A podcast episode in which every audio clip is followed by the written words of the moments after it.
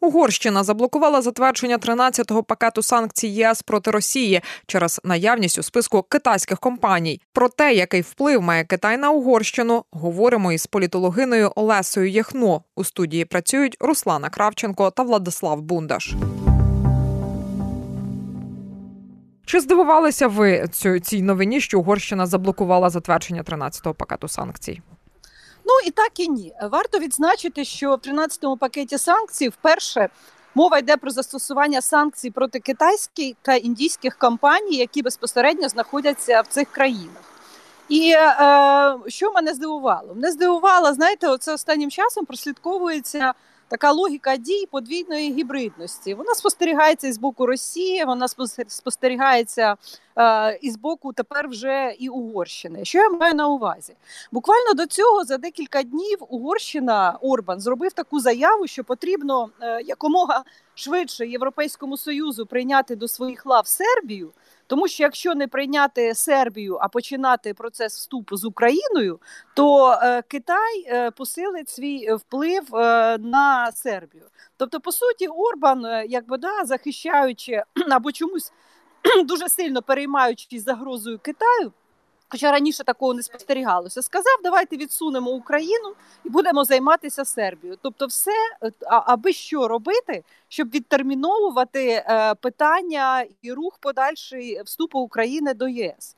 Тепер, коли мова йде про 13-й пакет санкцій проти Росії, Орбан став е, виступати е, навпаки захищати Китай, тому що з тією мотивацією, яку я читала, Орбан не висловився, що він загалом проти цього пакету. Так. А він сказав, що він проти, тому що там є санкції проти Китаю. Тому в цій ситуації чомусь Орбан. Е, почав захищати Китай е, буквально з різницею в декілька днів.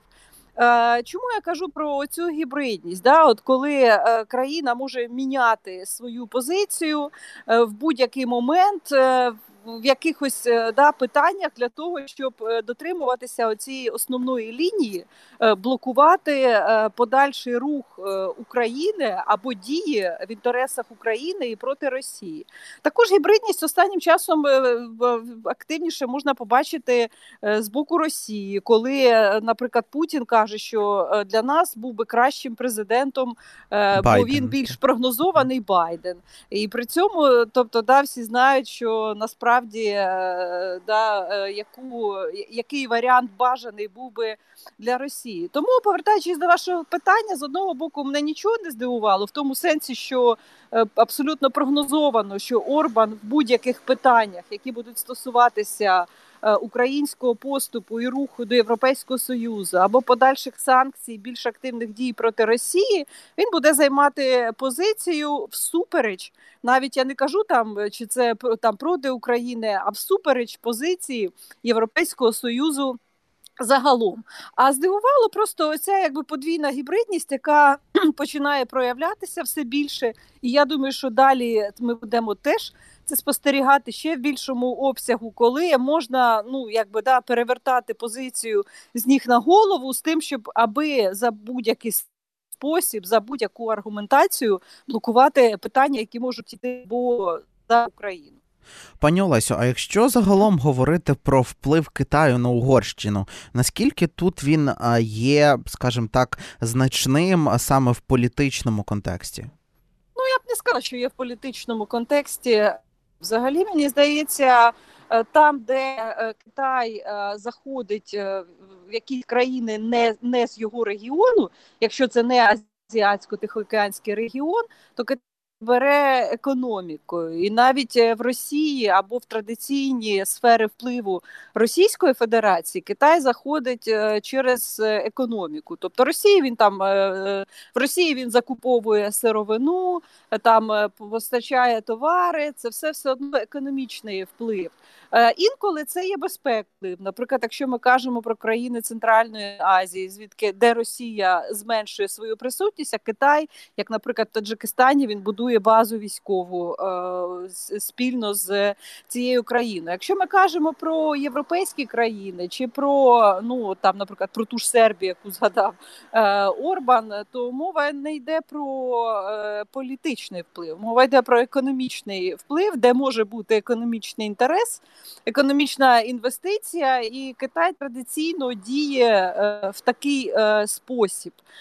Тому і тут я думаю, що мова не йде про політику. Я думаю, що Орбан взагалі це використовує просто ситуативно, тому що в одній ситуації, наприклад, як Сербію, йому вигідно Китаєм і виступити нібито проти Китаю, щоб Європейський Союз відсунув або розтягнув у часі питання е, України. Мовляв, дивіться, є Сербія, там є заворушення, туди може зайти Китай. Чомусь він про про Росію не каже. Давайте приймемо Сербію, бо там е, Росія напряму підігріває сепаратистські уряди, е, там сепаратистські в політики.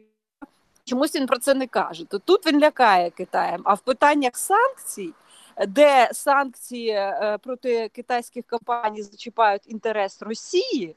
Е, бо якщо ввести проти них санкції, то це напряму буде ну якби да там скорочувати якраз оцей обхід санкційний. То тут е, Орбан виступає проти. Тобто, і в одному і в іншому випадку він діє не з того там впливає чи не впливає Китай, а просто тому, що це йде всупереч інтересам Росії. В першому випадку Росії не вигідно, щоб Україна рухалася до Європейського союзу. А в другому випадку Росії не вигідно, щоб запроваджували санкції проти третіх країн, зокрема і Китаю. Е, які постачають, е, ну мабуть, якісь е, технологічні да там продукції чи товари, які Росія може використовувати у військовому виробництві. Тут це ну якби мені здається, це не про Угорщину і не про Китай, і не про вплив можливий чи взаємний, а це більше про Росію. Просто Орбан це так формулює, прикриваючись Китаєм. Е, чи можна говорити, що Угорщина має достатньо політичних сил, щоб викинути з санкційного списку китайські компанії, і чи підуть інші країни Європи на такі поступки Орбану? Я думаю, що ні. В принципі, сама Угорщина вона не може якби да повністю заблокувати, тому що е, в питанні, яке стосується санкцій, ми знаємо, що е, Європе, Європейський Союз проявляє ну інколи диференційовану позицію. Тобто, я маю на увазі, навіть якщо санкції застосовувалися проти е, там енергетичної складової, нафтогазової, робилось виключення для окремих країн, які в більшій мірі мірі можуть бути залежні саме від е, російських постачань. Правда, це робилося з міркувань економічних, тому що якщо якась країна не може швидко перелаштуватися, то тоді Європейський Союз має її це компенсувати. Тому певні виключення е, робилися в даному разі. Мова йде більше про політичну аргументацію е, з боку Орбана, але я думаю, що в цьому питанні можуть бути скоріше застосовані е, певні виключення, е, коли е,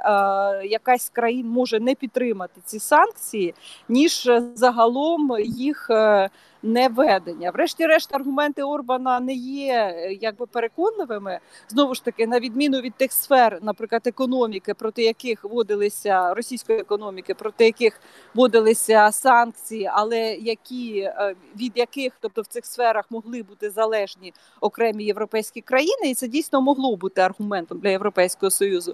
В даному разі це не аргумент, тому я вважаю, що будуть шукатися е, варіанти або е, диференційовані, або я не знаю, або будуть вимагати від Орбана більше пояснень, е, чому це. Він вирішив отак взяти і захищати ці кампанії, е, аніж взагалі відмовитися від е, цих санкцій, тому що цей 13-й пакет він дійсно якби побудований більше на тому, з того, що я прочитала, що Ну е, проти Росії самої безпосередньо там не ну не незначне збільшення санкцій, але проти третіх країн і обходження, що якби абсолютно дозволяє Росії умовах е, санкцій ЄС продовжувати виробництво, е, якраз і запроваджуються ці санкції. Це я думаю дуже правильно. Тому я думаю, що Орбан тут не зможе заблокувати загалом позицію Європейського союзу. Це була розмова з політологинею Олесою Яхно. У студії працювали Руслана Кравченко та Владислав Бундаш.